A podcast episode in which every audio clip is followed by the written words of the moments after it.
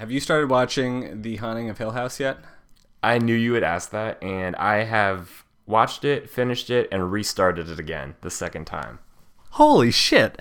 You did that It's- fast. It's so good. I watched five episodes on Saturday and five on Sunday, and then Sunday night, um, I had uh, Sarah watch the first episode with me uh, again, and she actually really liked it. It's so good. It's brilliant. I love it. Ugh. I'm only. I've watched the first four, I think, um, but I was out of town up until yesterday, and so I like was watching it on planes and stuff like that. But I was talking to one of my coworkers who blew through the whole thing like you did, and he he's like you know a 40 year old man with a five year old.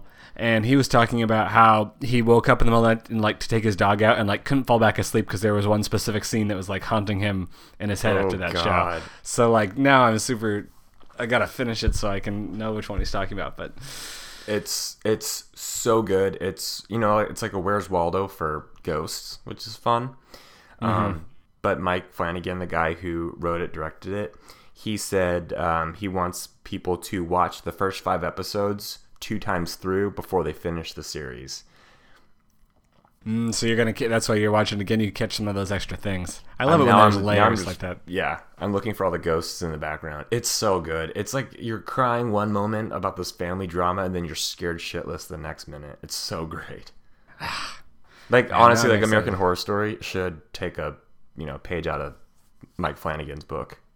Yeah, that's awesome. Anyway, Uh, well, that was a good. Well, that was recommended to us by Steven on Facebook, but I already kind of had it on my radar. But you know, it's had always good to hear other. people, too. hmm Yeah, it's good to hear other people's uh, uh, testimonials. So that's, Yes, everyone pretty should go cool. watch that show. Okay. So good. Well, on that note, shall we begin? Let's do it.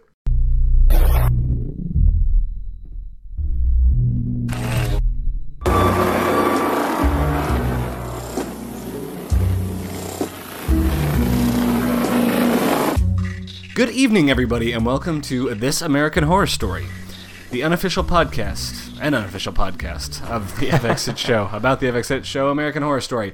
I am your host, Tyler Moss, here with my co host. Chris Husted, what's up, everyone? How's it going? We are here on see episode six of Apocalypse, past the halfway point officially. Um, and man, do we have a hell of an episode to talk about. It is one we've been waiting for for a long time. I'm very excited to hear your thoughts. Before we dive in, um, a couple of other small things of note. You know, we always talk about you know continuing the conversation on Facebook and doing so over email and all those different kind of things. And we had a couple things that I wanted to touch on um, that were comments and different things from yeah from our Facebook page actually this week. First one being that um, I think it was Rosie posted on Facebook. We were kind of discussing a little bit last episode, you know, why Nan was the missing witch, right? Mm-hmm. Right. and, and how uh, Cordelia had said, "Oh, my girls are back," and we were like, "Uh, you're definitely forgetting Nan." Well, um, Rosie pointed out that Nan's gift was clairvoyance, which means that you know she would be able to not only know that Michael's kind of a evil dude, but also know that he had plans to end the world and all this kind of stuff, and it would have we, w- we wouldn't have even needed this episode with all the background information because she would have just absorbed it immediately. So Right. basically, it's kind of a plot saving device because otherwise, it, it makes things more complicated for the witches if Nan's power was was there. Um, so that was a good observation. The second thing was, and we talked a little bit uh, to kind of like skirted around this, I think.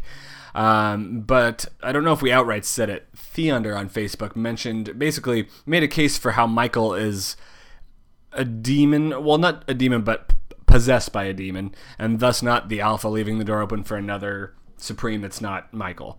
Um, Right. Therefore, you know, as we talked about, potentially being Mallory.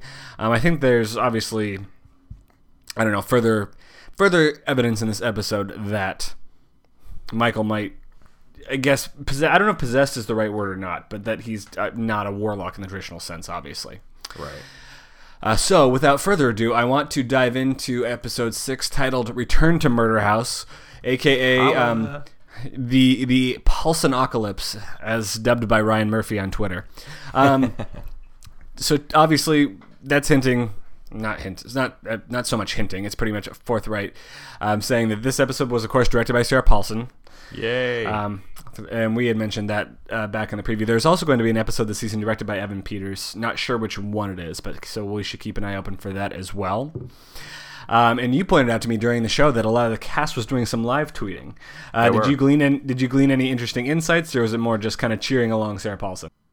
It was a lo- it was a lot of people cheering on Sarah Paulson, retweeting um, fans. They were retweeting a bunch of fans who had amazing gifts that they were using, uh, and uh, a few just you know excited comments, but nothing that I saw that gave us some more insight. Uh, with the exception of um, of one that Evan uh, uh, Peters did, where he mentioned that we don't know if ghosts uh, survive the apocalypse or not. Interesting. He seemed to he seemed to not know the answer to that, so he posed it to uh, Ryan Murphy. He tweeted to Ryan Murphy and said, "What do you think? Do they survive in the apocalypse?" Interesting. So maybe we don't see a murder. I mean, this might be our one and only glimpse of Murder House and the characters within. Right. Before we bust into the cold open, I did forget to mention uh, or ask you what you're drinking this evening, and I'm asking for a very personal reason.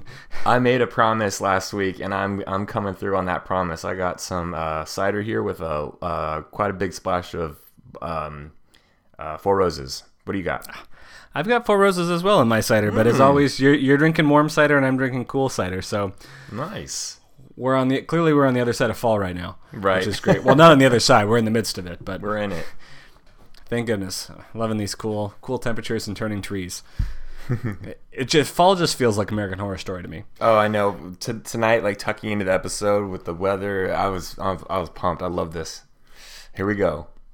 So let's start off talking about Madison and Behold becoming uh, the the Joneses is what I think that their family their fake I think it was James. surname James, James. the James, uh, the new owners of the murder house, as Madison puts it, uh, the worst possible version of Heidi Klum and Seal.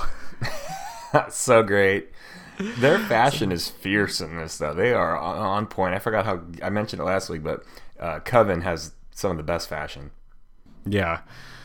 Uh, and then, of course, we have this realtor who's like super surprised that anyone's interested in this house.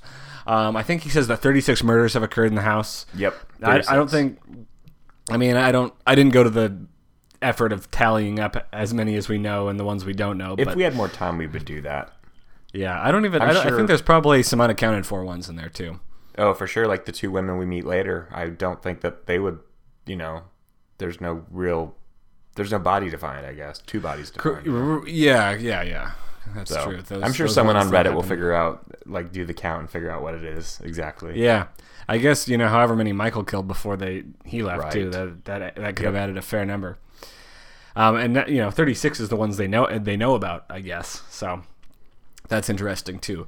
Uh, before we really dive in, obviously, one thing I want to ask you is, we have this pairing of Madison and Behold, and after kind of going through the entire episode, now that you're reflecting back, was there significance to this pairing?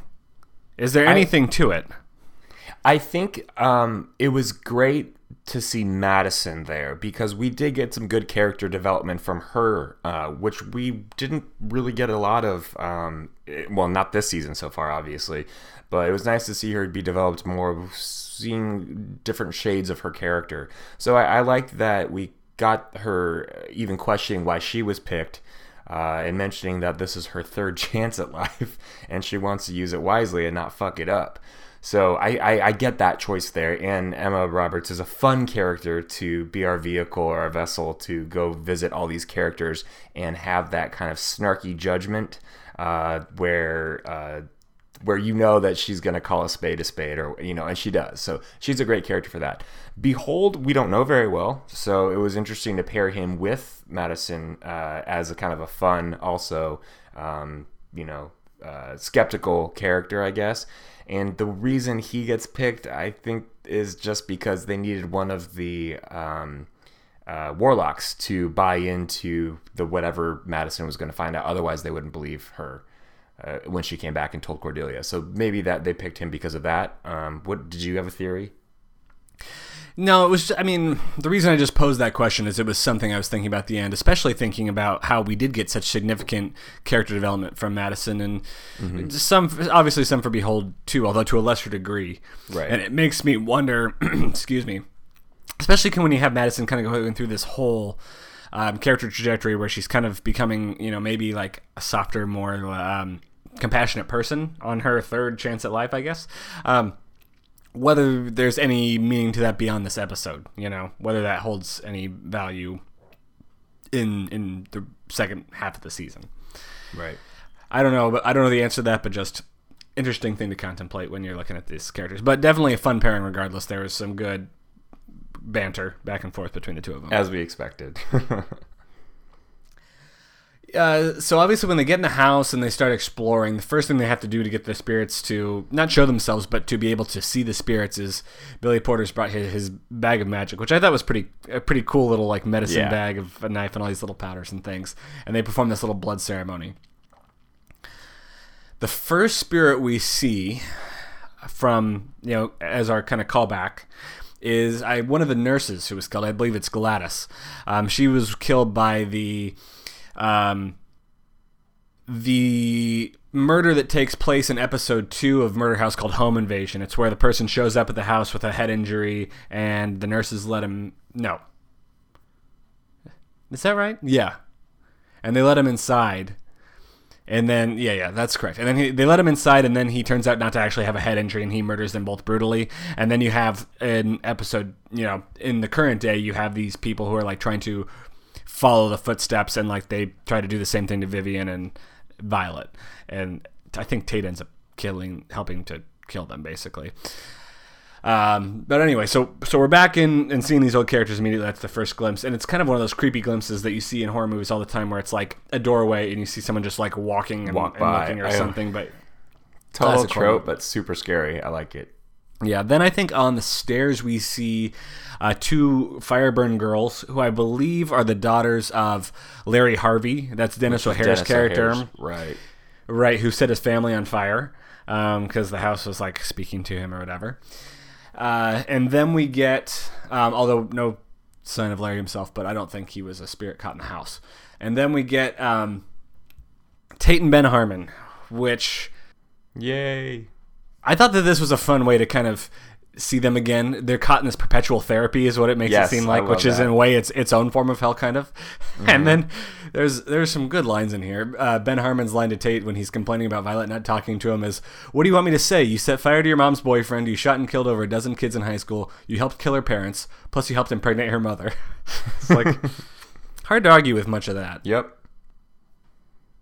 And so this many years later, Violet and Vivian are still ignoring the two of them. Although we know that Vivian, Violet's been perpetually ignoring Tate. Vivian and Hasn't even appeared, really, it seemed. well, it sounds like maybe her and Ben had an okay thing until he started spending time with Michael. Is that what I interpreted right. that as? Right. Um, that was just my interpretation. Of Because the last we saw them, they were having like a lovely ghost Christmas party. Yeah, at the end with Jeffrey, the other Michael's twin that's actually Vivian and Ben's child. Um, Madison says in this scene when they like they're surprised that you know They're they can see her. Yeah. Uh, you're looking at two powerful witches, and I thought this was interesting because they say there's a couple different times in this episode where I don't know if it's always Madison, but I, I think that Behold even maybe says witches at one point, but maybe it's just Madison. But it's a subtle commentary, I think, on kind of the power of language. The same way that like in language when we say like uh, you guys, we could be talking about a group of you know men and women, Yep. but that's just like we always talk about the people talk about you kind of the patriarchal language there. Well, this is a reversal of that, and I think it's interesting because in this world of wiz- wiz- witches and warlocks, witches are more powerful, and so you know they have the power. So if you have a group of a wizard and a witch, they're witches, not warlocks. Right. Which I thought That's was kind a- of a cool little subtle that. thing. That's a great pickup. Yeah, it's it's definitely the role reversal from the typical language that we use uh, in society. D- That being said, maybe we start coming up with gender neutral terms for for magical people, That yeah, non-binary magical people, please. Thank you. I think that's a good place to start. And then we, you know, both of them say they can't really help uh, Behold and Madison, and Ben has to go look out the window and cry and masturbate. I, lo- I do love what he says. He's like, "What do you like?" Because Madison doesn't really threaten them, but when she says we're two magical witches here, uh, he's like, "What are you gonna do? Make us more dead?" Mm-hmm. And then he does say, "I've got to go out, the, uh, look out the window and masturbate." And then we get the best line, uh, or second best line, I think, um, uh, from Billy Porter from Behold, which is they're talking about Ben Harmon, and he's like, "Oh, the tear jerker." That's so great. I can't believe we never thought about that before. That was a pretty good pun, that's for sure. And of course, remember the, remembering the last we saw Ben. The, well, the way Ben was killed is by Hayden at the very end of this, um, or of of season one. Uh, although we don't see Hayden, but we do see her bones. By the way, coming up. Uh, and then at the same time, you also have Madison kind of. You see these glimpses of her, you know, um, being a kinder person throughout. She's kind of feeling for Tate and his romantic strategy at this point in time. Um, then we see another uh, character from seasons past. The red ball bounces down the stairs, and we see Beau, You know who that is? Yep. uh, Constance's other son, uh, tackle Madison, and Billy Dean Howard just happens to be there to, Be save her. there. Sneaks in quietly. So then, of course, we have the big reveal. And, well, not the big reveal, but like the moment we've all been waiting for. And Constance Langdon, Langdon comes down the stairs and says, "I'm Constance Constance Langdon, and this is my fucking house." Boom. Episode could have ended there. I would have given it a 10. Well, that's what I was going to ask. For you, did this live up to your expectations? This is something we've been waiting for. It's the big Jessica Lange return. Of course, we're excited about Ben Harmon and Vivian and all these other characters, but really, everyone knows that we were really excited for Jessica Lange to return. She hasn't been in a season since Freak Show, Yeah, I think you're right. because I think Hotel was next. Right. So Yeah, yeah, it- what was what do you It you was think? great. I mean, we, we get, and I think Sarah Paulson did a great job of uh, framing the shot too. So as as Constance Langdon's coming down the stairs, she's got her cigarette, she's got her attitude, um, and the episode or the the the scene right there cuts right before the commercial break, which is perfect because I was fist pumping and I didn't want to have to hit re- instant replay three more times to uh, uh, go back and listen to what I missed. It was great. It's like an iconic scene with a great line uh, from from Jessica Lange. So I think I think it lived up to the to the entrance as the as the show tends to do a good job with. Uh, what do you think? I, of course, I was thrilled to see Jessica Lange back, thrilled to see Constance back. The only thing that I would say that took away from this scene for me, and I'm to feel bad saying it, is Billy Dean Howard. I was like, I felt like she didn't need to be in this episode. I didn't see that there was any good reason for her character to be there. I felt like it took away from Constance's thunder. I did not like that one bit. I wish that it was just Constance coming down the stairs. I'm shaking my head yes. Like I, I do, uh, or nodding my head yes. I agree. Like I wasn't gonna go there too much yet, but Billy Dean Howard had no purpose. I mean, it's great to see Sarah Paulson play one of her characters, uh, but this one just, with the exception of um, the kind of exchange with Madison, where it's sort of funny, where she's like, "Oh, you recognize me from my movies." Yeah. Um, and the one reference that she did make, which is like, oh, I, I've known a, two, one or two Montgomerys before, and I thought we were going to get a connection there. Uh, Yeah, but just hinted at ultimately, again. yeah, and then ultimately it was nothing. So I, I agree. I, it it was a little too like introducing like four or five people, and then boom, then we get Jessica Lange real quick, as opposed to maybe a build up would have been a little bit nicer. To, to It- well, and that's it. Exactly because it comes too quickly after just just seeing Billy Dean Howard again. I felt like I felt like if you had Beau, like the ball comes down, down bouncing down the stairs, Beau comes down, and then like Jessica Lange makes this dramatic entrance along the stairway, like she like she did, but without the in between with Billy Dean Howard, I think it would have been that much more powerful, and I would have liked it even better. That said, of course, I was I thought it was great to to have that entrance yeah, again. I'll take it any way you give it to me. That's exactly right. Um, of course, in this in this after you know perpetual uh, uh, basically limbo that they're stuck in, Moira's still there, constantly bugging um, Constance. She's more sassy than she was in the original Murder She House. was, yeah. I guess like uh, being a ghost for that many years, you finally grow tired of, of bullshit and uh, will step up and stand up for yourself every now and then. Well, and she she she's the first one that kind of insinuates that Constance killed herself, and you get the impression that like Constance being dead and also being stuck in the house and not having the you know not lording over her the fact that she's still alive or anything anymore kind of empowered Moira to some degree. Um, and then we kind of get this little interlude that is them um, f- get freeing Moira's you know spirit from the house in order to placate Constance. Right, and that includes Yeah, Yeah. she's like, if you want me to spill the tea, you gotta uh, get rid of the maid. And I love that Madison's like, you want us to fire the help? yeah. She's like, yeah, abracadabra that bitch out of my life. And then you get a very Madison moment where she's just standing there smoking while Behold is having to dig dig up the bodies. Oh yeah, I I- think for this episode we're gonna have to do how many uh, cigarettes do you give it as our Yeah, ranking? There's a lot of yeah. smoking. Oh yeah, between her, between Madison and Constance, the Yep. two of them. I think Billy Dean was smoking too. Um, so they, they they find a skull. It's not Moira's. Mm-hmm. Uh, of course, the assumption would be I think that it is Hayden's skull because that was the original body that was buried in kind of the same spot as Moira's, and that's why um, Larry then suggest or like Larry's the one who had killed Hayden actually, but that's why they ended up building Ben built the gazebo to like hide the bodies there. remember? Up. So I did wonder what happened to that gazebo. May- Who knows, I guess yeah, I didn't pay attention well enough. I didn't notice if it was maybe maybe it was a different location that wasn't Hayden. I don't know. And we just Maybe didn't see the gazebo. I'm not sure. Yeah. Well, but it but I mean it wasn't that spot. e- though, yeah. either either way Moira's body was beneath the gazebo. right. right. Because in Murder House, there's this after when the gazebo's getting built, there's this like a Moira's like staring out the window crying because she knows she's trapped there for forever. So that gazebo's gone. Who knows? Maybe Michael set it on fire or something like that, or maybe all that hail damage that when they Yeah. have that that day like broke it all down, they just ripped it up. Um, and then we have kind of the touching moment where Madison presents Moira with her bones. She's forever thankful, and they bury her with her mother. Um, question for you. You know, after they leave, we see Moira and her mother um, kind of have this reconciliation. So now that they're not in the murder house, are they in another plane of existence? Because they're not ghosts in the same way, right? So are we seeing the afterlife here? I suppose.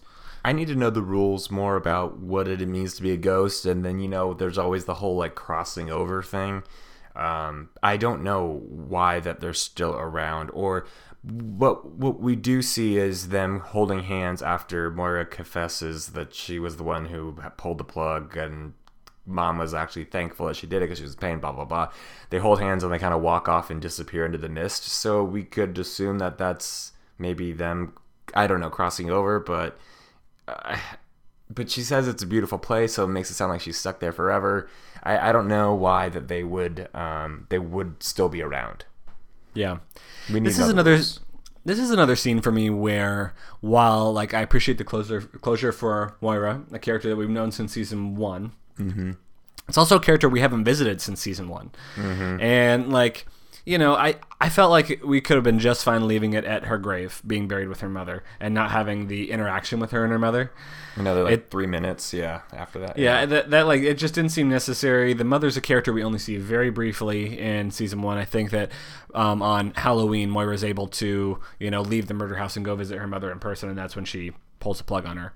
Um, I don't know. It I, I get what it was trying to do, but it felt like a bit of a waste of time to me in this episode where it was like I wanted to get back to the murder house and like the characters that I know and it was more Well, excited to see.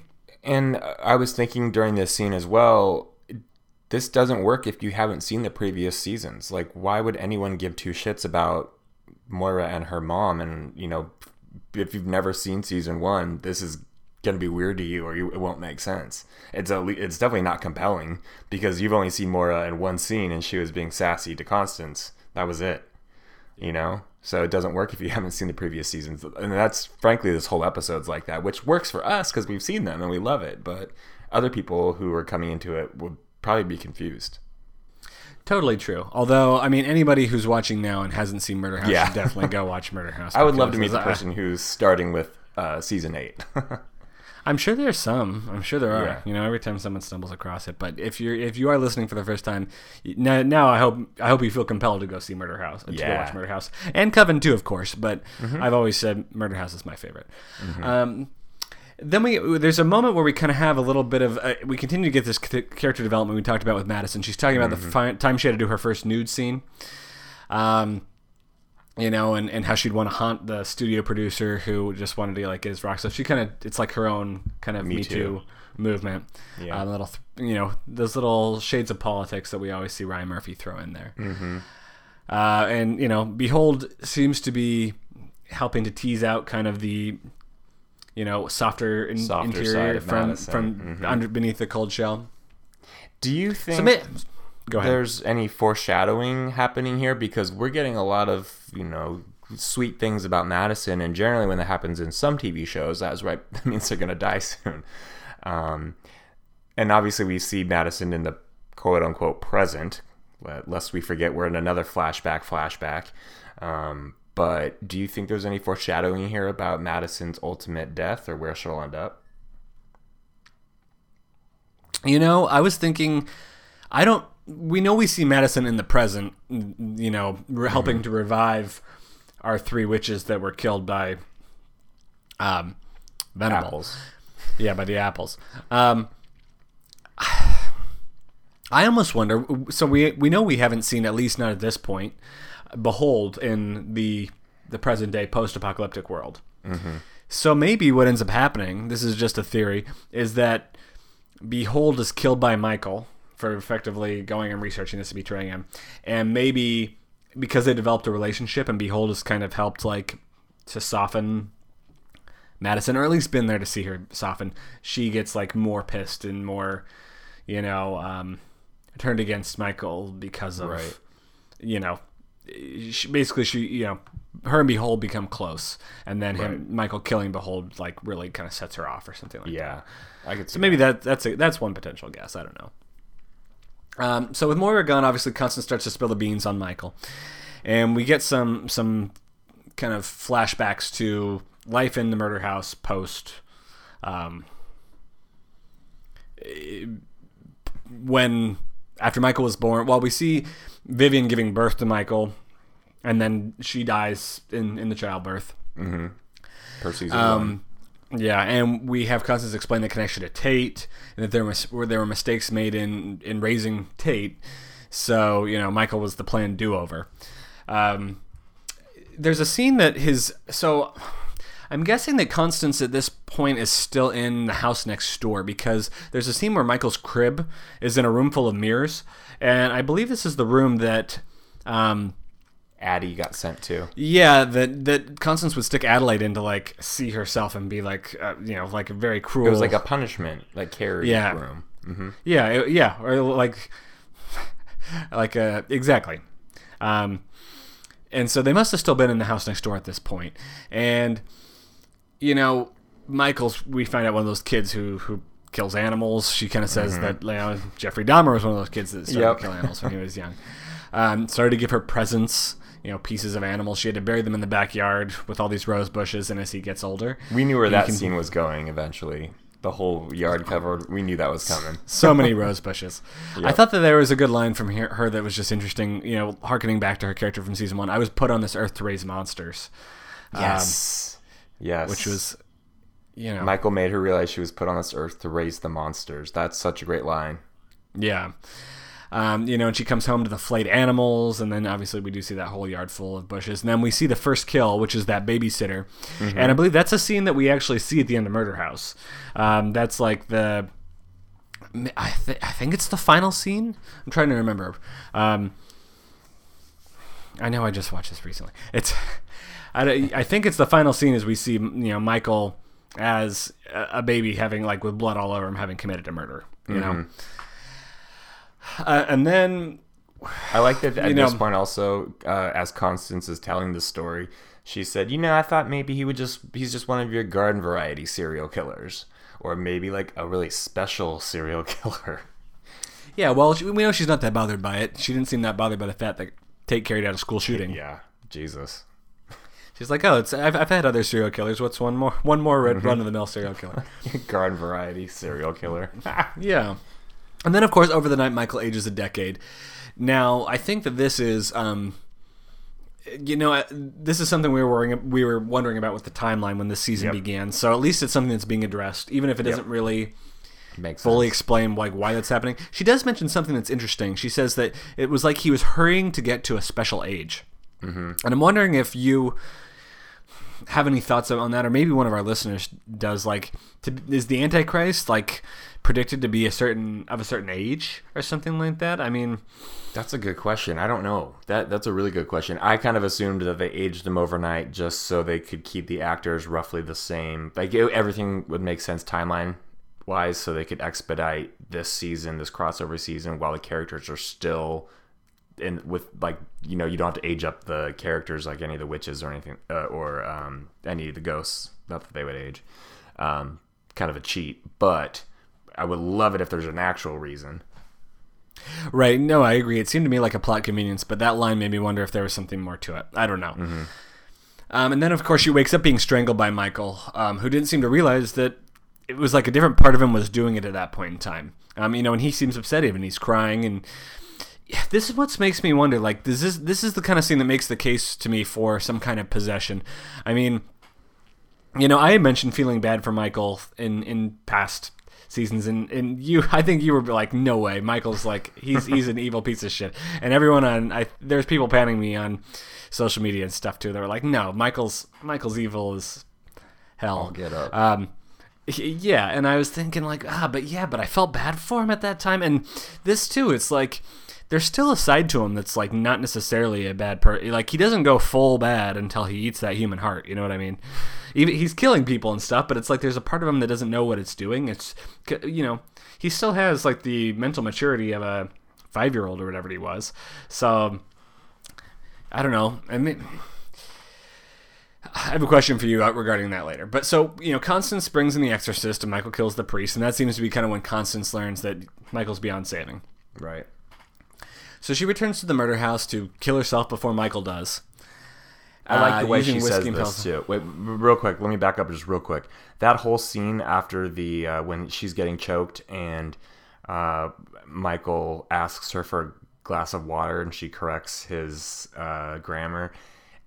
That is, I mean, they should just hand Jessica Lange the Emmy right now for guest appearance uh, on a TV miniseries or movie because that that whole sequence, she just shows why she is who she is, and not that Cody Fern isn't a good actor. He's fine. There's t- sometimes in this one, in this episode, where I'm like, eh, maybe he's not as good as I thought he was, but Jessica Lange just murders that um scene with with Cody as as she's like crying and like wiping his tear. Uh, I mean, the the episode was worth it for that. Wow. Mm-hmm. And then, but I do like also that she says, you know, her decision to to kill herself is is because she didn't want to let any man do that to her. She goes out on her own, on her terms for her life. No man was ever going to take her life, and that, that was pretty cool. She has the Constance. power. That's right. Very Constance. And I actually I thought that this was a pretty cool like It was this was a good scene good scene too where she's drinking like taking the whiskey and pills and she's kind of dancing and her soul's being bound to the house. Yep. uh, until she dies and comes back to you know look right in the face of Tate and Beau. And also uh, her fourth child. So her kids are Tate, Beau, Adelaide, and this fourth child, who I don't think we ever actually see in season one. It's just hinted at. I was gonna say I did not. I was like, "Who's that person?" I was like, "Oh yeah, she had four kids," but then I, I didn't want to sound like an idiot. I'm glad you you brought it up because I'm like, "Oh shit, am I supposed to know who that kid was?" Yeah, this kid, we you know we never learned the name or anything in season one, and then this kid appears here. So it's a kid that did die on the premises of the house, obviously. Um, her eyes are missing. Her eyes are missing. Uh, but I don't even think this is a detail we, we got at season one about what happened to this kid. It's just like a mist. It's just like a creepy ass mystery, and we don't know what happened, which I kind of like. It's like there's not closure there in a way, and that's kind of cool. Leaves it open for another episode crossover, maybe. Or it just like is creepy in its mystery. Yep. Either way. we'll just leave it at B. Yep. Yeah, I thought. Yeah, I thought this scene was was beautiful and, and kind of tragic, and that's you know the end. Well, and she says right here she never wanted to see her grandson again, though. Like she was happy to see her kids, but she never wanted to see her grandson again. Right. It's, it's yeah, like the killing of the priest really set her off, which I thought seemed maybe a little dramatic to me. Yeah, that was a little much, but that's. I mean, that's classic American Horror Story. Sure. I did like when Um, she comes out of her telling her story. She says, "Was it everything you dreamed of, witchy poos?" yeah. I mean, uh, so Anyway. thinking about thinking about content, we get we get Michael's story in three sections: Constance, Ben, Vivian. Yep. And I'm trying to think. I was trying to think to myself, you know, what do we get from Constance's portion of the story? I love that you're going through with. Oh my god, you're in my head. Also, uh, what do you think we get? Like, why? What is this first section from Constance? What's the, you know, import behind it?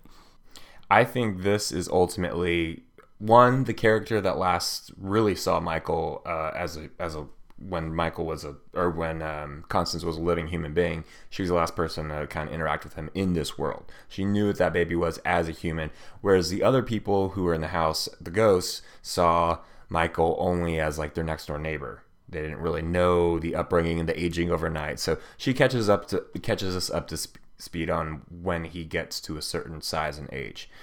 Um, I think it's also partially there just because Jessica Lange they, they could get her for one episode and let's use as much of her as we can. Um, and then ultimately we get a little bit of resolution for Constance's character, um, which actually happens with a few of the characters in uh, Murder House, uh, which I think isn't necessary. But um, ultimately, that's I think what we get in the first wave of information from our first uh, Ghost of Past or whatever. yeah, I agree with you. I think that her purpose, like, is clearly kind of connecting where we left Michael to kind of where things went with him under her care. Um, seeing his growth obviously is important, important for the timeline to give some explanation to that. Right. Also, explaining a little bit more about the kind of roots of. I don't know. I think that there's something to seeing him as kind of this kid who is still so raw and the fact that like clearly like he's demonic, but at the same time like doesn't go full evil yet, and that's just an interesting thing to me. I don't know. Yep. Like Opposite. seeing it happen under the other two. Yeah, yeah. I'd I would say the next section, the Ben section, I thought was kind of pointless. well, so let's jump to Ben's section. Obviously, he's crying and masturbating when they, they go and, and, and, and, pull him out of it. um, he calls you know, he calls Michael his son, which is interesting. Weird. I don't uh, understand yeah. it. Yeah. Your wife was um, raped, sir. Like. yeah, I don't know why why he has that connection. Um, but he decides he's going to be Michael's therapist basically after Constance dies and kind of fills him in on, you know, fills the gap, I guess, temporarily that Constance left, being a caretaker of sorts, even though he can't leave the house, so I guess Michael's going to go buy his own groceries and do all that good stuff. Um, you know, and Ben really believes that Michael had good in him and wanted to do good desperately. He says uh, he plays this. He's this father figure. Um, you know, they play games. Uh, you know that traditional murder house music plays in the background, which is so much fun to get back. So weird. Um, Uh, you know, and then you have the scene where Tate freaks out when Michael calls him dad. So it's interesting how you have on the one hand, you know, Ben, who's not his real father, is desperate to be his father, and Tate, who is biologically, though maybe not spiritually, is his father. Um, he's at least the vessel that you know bore him. Uh, is not interested and is pretty much disgusted by the fact that he created this thing. And that's where we see the switch kind of flip for uh, Michael. It does, and that's where it starts to make me think, like, fault. okay, it, eh, well, it, what pushed it? Like, maybe he would have been just like a, you know, just another guy who, well, not just another guy. He would have been a run of the mill garden variety serial killer had he not really been pushed into this place of darkness. Um, that kind of prompted all these other things to happen. But we started, you know, he starts to do some even creepier stuff. We get this flash, you know, he's in the basement um, carving the Black Dahlia's mouth into a Joker smile, which was mean? It's very good to see again. Mm-hmm. Um, then we see the you know the lesbian couple move in and Michael slaughter them in the rubber man suit. kills them kills them immediately and then sets their souls on fire, which is Yikes. I mean never seen that we, yet. No, we see Ghost getting killed. And I guess, which is kind of funny because at the beginning, like you said, like Ben was like, "What are you going to do? Kill us more?" And apparently, that can really happen, and it's something he witnessed firsthand. So he should be a little bit more worried about that than maybe he is. Um, but that's what makes Ben eventually disown him as well. And you have this kind of rejection by his real father, rejection by his like surrogate father, surrogate father, rejection by his grandmother. He kind of gets a series of rejection that seems to toss him down this path. Um, and that's when Vivian arrives to kind of give the third piece. And so you said you didn't get a whole lot from this Ben um, Right. segment. I think it was fan service to have Ben kind of come in and help, you know, guide us through this part of the episode, this whole expository episode. But um, I don't, I didn't glean a lot from this um, section, with the with with the one exception that um, Tate yelling at Michael like made him become even more evil. Like we, he's already killed human beings already. I, I don't understand. Maybe become more sadistic, I guess. I mean, I, I that, that's my take too. Is that like you know, yeah, Michael killed people, but it's like it seems like the way he was killing people before was in like an almost like childlike manner. They like he didn't really realize what he was doing almost. Like you know, even the scene with the priest, you like come in, he's just playing video games, and it's like mm-hmm. it, it reminds me of like you know Lenny from Of Mice and Men. Like oh, he accidentally mm. like Just, you know, I mean- not all there in the head person. I mean, just just like doesn't kind of understand the implications of his actions mm-hmm. almost at that point. Like it's just like very childlike mentally. And then you have, you know, the thing, you know, the the rejection from Tate, and that kind of fueling him to be like I, I don't know when he kills the then we have the cup. Just look at the flowers. Yeah, when he kills the couple that moves in, I feel like that's when it's like that was when he burns their souls. That made it that much more evil, and it seemed like that much. It seemed like he really knew what he was doing, and he was really causing these people like terrible pain, and that was intentioned at that point in time, and that was kind of the big switch flipping. So then Vivian comes in and straight up tells them that Michael is the Antichrist, mm-hmm. and we get this third portion you know, murders of crows were circling the house. It was sweltering hot inside the house. And these worshippers come to the house. And this is where we find out Michael's connection to Miss Mead, or the real Miss Mead, not the robot Miss Mead. And, you know, uh, we have the Black Pope of the Church of Satan. He's got his, Miss Mead's one of his cardinals. Uh, they followed a dark star, which I thought was kind of, you know, a reverse nativity. I don't know if that's actually something that's in the Bible or in, I don't know, the Satanic Bible or not, but they follow this dark star and are there to show him his true path. So they're the ones that obviously kind of awaken the darkness that's provoked in him. But I do think that like him burning the souls is what really started to like make all this other antichrist like I don't That know like the- yeah, I think you're right. well well here's the thing that I wonder is like was he really the antichrist at this point? Like maybe he was just like a demon possessed Progeny. thing but it was so, like something it wasn't until he like really went down this path that like he almost became the antichrist i don't know because it seems like i don't know it's kind of like a nature versus nurture type thing Right. Would he have become this person? Would the omens have been set in motion had he not lit those people's souls on fire and sent them wherever? yeah i mean obviously he was killing people and stuff but like we said I, I don't know that like this seemed to have set him down a different trajectory Did you see who one of the cardinals was? who one who the other one was Yeah. no i didn't recognize her who was it Oh, she's a returning character. Uh, not a returning character, a returning actress. Uh, one of our favorites. was it pepper It was Pepper, Naomi Grossman. That was oh Pepper. well she ah good catch she looks so different of course so that's why i didn't even didn't even occur to me that's awesome. I mean, no one else I recognize is that like tiny, but that yeah, that was her. She, she was tweeting during the episode as well. Oh, cool. Okay. Now it's like I need to go back and rewatch it again. Yeah, She was she was good too. She's the one who She administers the stabbing. So speaking of which, they have the black mass and they pick up that hitchhiker. Uh, Mm-hmm. Don't fear the don't fear the Reaper on the radio. love it. Love Blue Oyster Cult. That was great. Fantastic.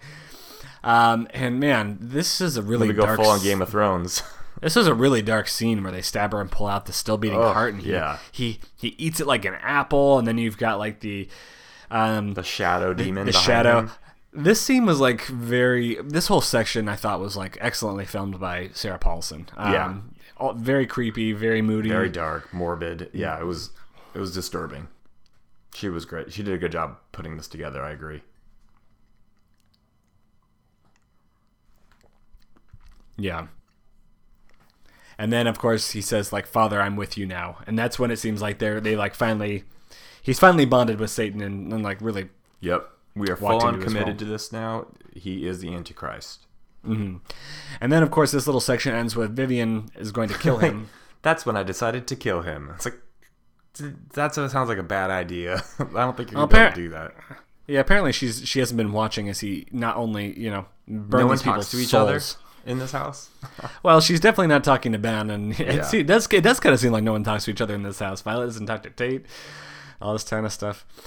Um, but you know, she's about to get consumed by fire before Tate saves her. Uh, and you know this additional rejection now by his biological mother drives Michael away again. So he just continued these these rejections continue. But you know she kind of has this interesting passage here where she talks about you know him being born by the evil in the house and how Tate is not his real father, um, Ben's not his real father. It's like the house is his House father. evil. You know, we talked, I think, back when we were t- in the episode where we flashed back to Hotel. We were talking about how Hotel is a um, a hellmouth, I think is what they called it, the Hotel Right. Cortez, and we talked about the possibility of the murder house also being a hellmouth, and I think that this kind of proves it potentially. Like it, it makes it seem like clearly the house was a gateway to hell in some way or another, and that's how this thing was able to emerge from this gateway. I think you're right. And I think Ms. Mead, or if that's her name as the cardinal, um, she even said, mentioned something along the lines of this house is the location of the portal to hell, of a portal to hell. So yeah, Yeah, I mean they yeah they outright say it pretty much. And then of course this episode ends with Madison trying to um, help of crying Violet. She vouches for Tate. She explains that the house used him as a vessel and he's really not such a bad guy. Yeah, he did that school shooting thing, but it wasn't really his fault. He was kind of possessed by the house and all this kind of stuff. And that his evil left when Michael left, basically. Which would it, like seems like maybe that means the house doesn't have a whole lot of evil left in it. I guess at that point in time. it, apparently not because everyone is like getting along. Like it's a super friendly ghost house now. Yeah, well, I mean, it kind of ended that way too when they were having their Christmas and everything. Um, I mean, yeah, I don't. Yeah, I didn't like this part. I, did, I didn't. I don't like that Tate. Like that was just easily explained away like that. Tate doesn't. I mean, Tate was evil. Like he was not a good person. No, then- he was like, he was, he had a lot of a lot of issues. I don't But think that was- ending was deserved. Well, you know, she just blows some magic powder in her face and it makes her see the light. Yeah, I don't know how I felt. I mean, clearly what they wanted to do was give us. We get resolutions with Ben and Vivian. We get resolutions with Tate and um, Moira. uh, Violet. We get Moira's resolution. It was like it was basically they everyone's wanted to put. Yeah, closure. It felt it felt it felt a little bit like they just wanted to put a big bow on the murder house and be like, okay, we did this. Yep. We yeah, we're gonna go 15 minutes over on this episode to just tie up all the loose ends in this house. right. So yeah, a couple questions before we actually give it a grading.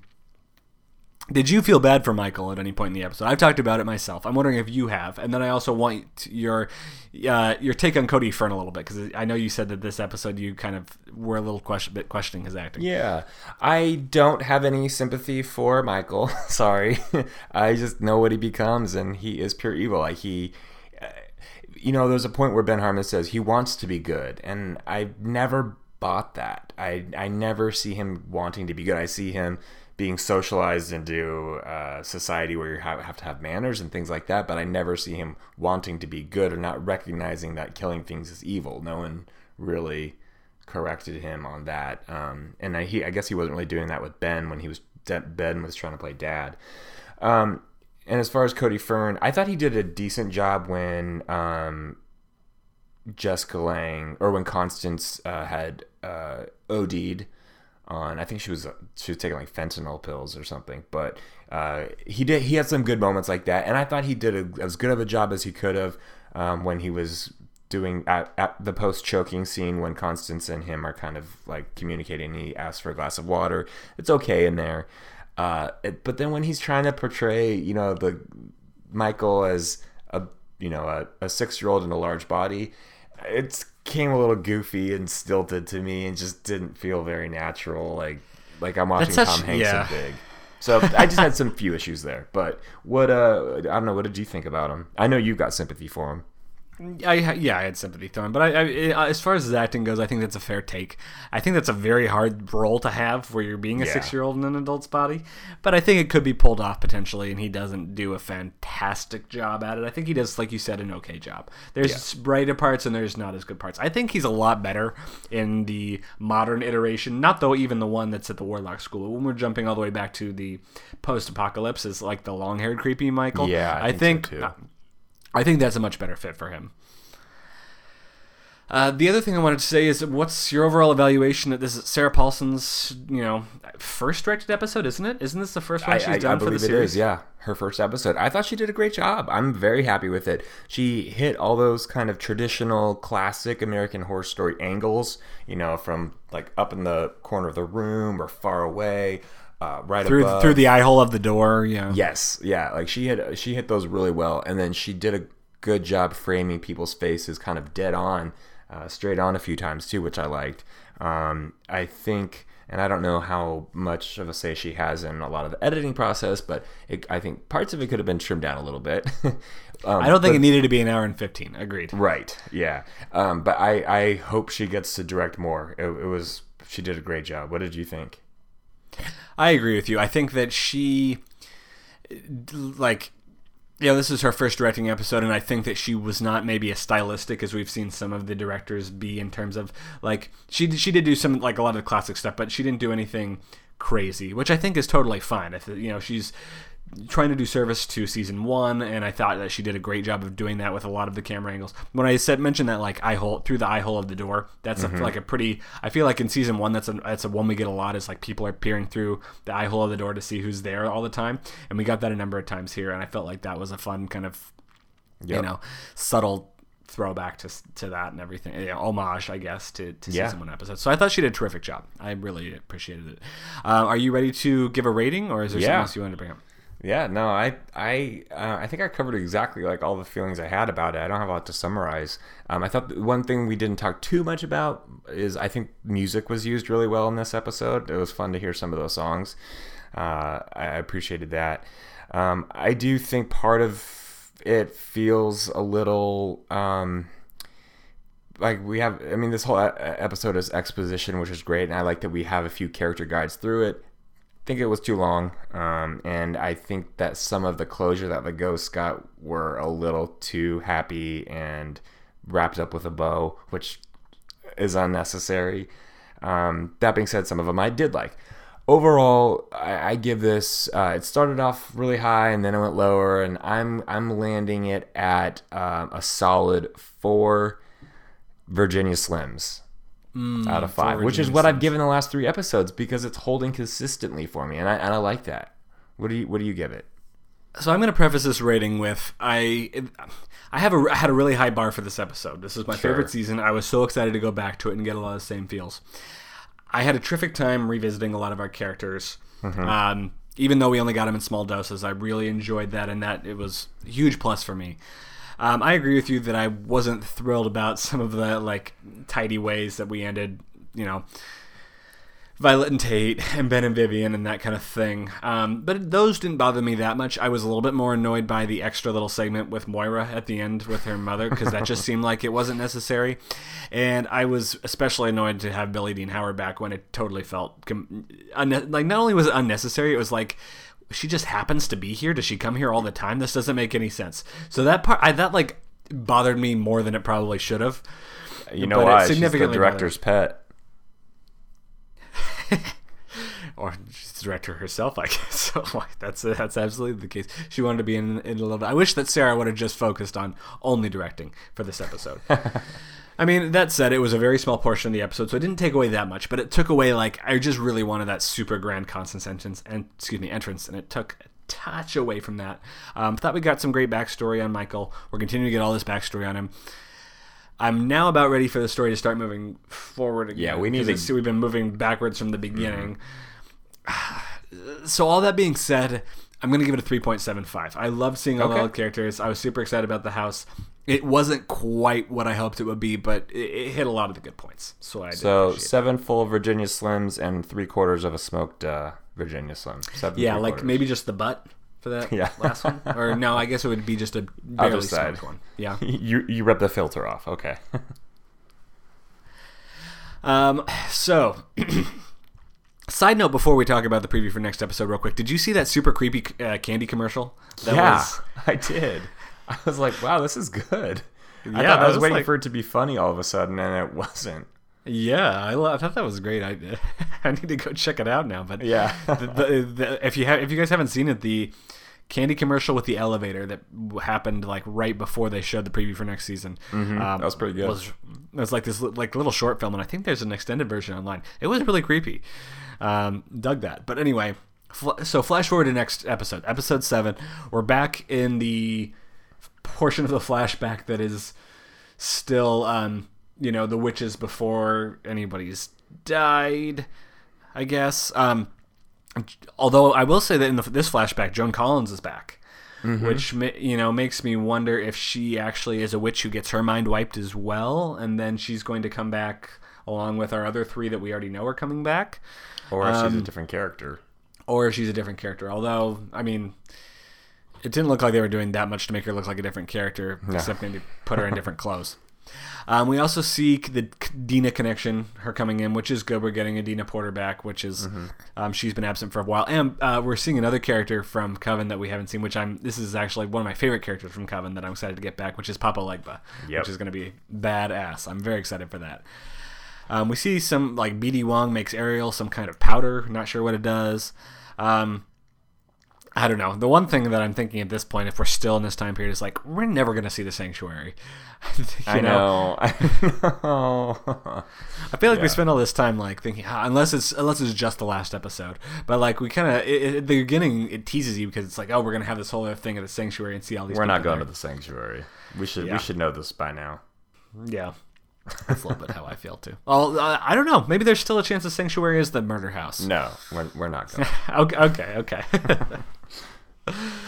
All right. Well, that being said, I guess we can go ahead and say, you know, between now and next week, we would super appreciate it if you join us on uh, Facebook at facebook.com slash This American Horror Story and dive into the conversation with us. We've been having um, some great debates over all sorts of things, uh, throwing out theories. It's been fun.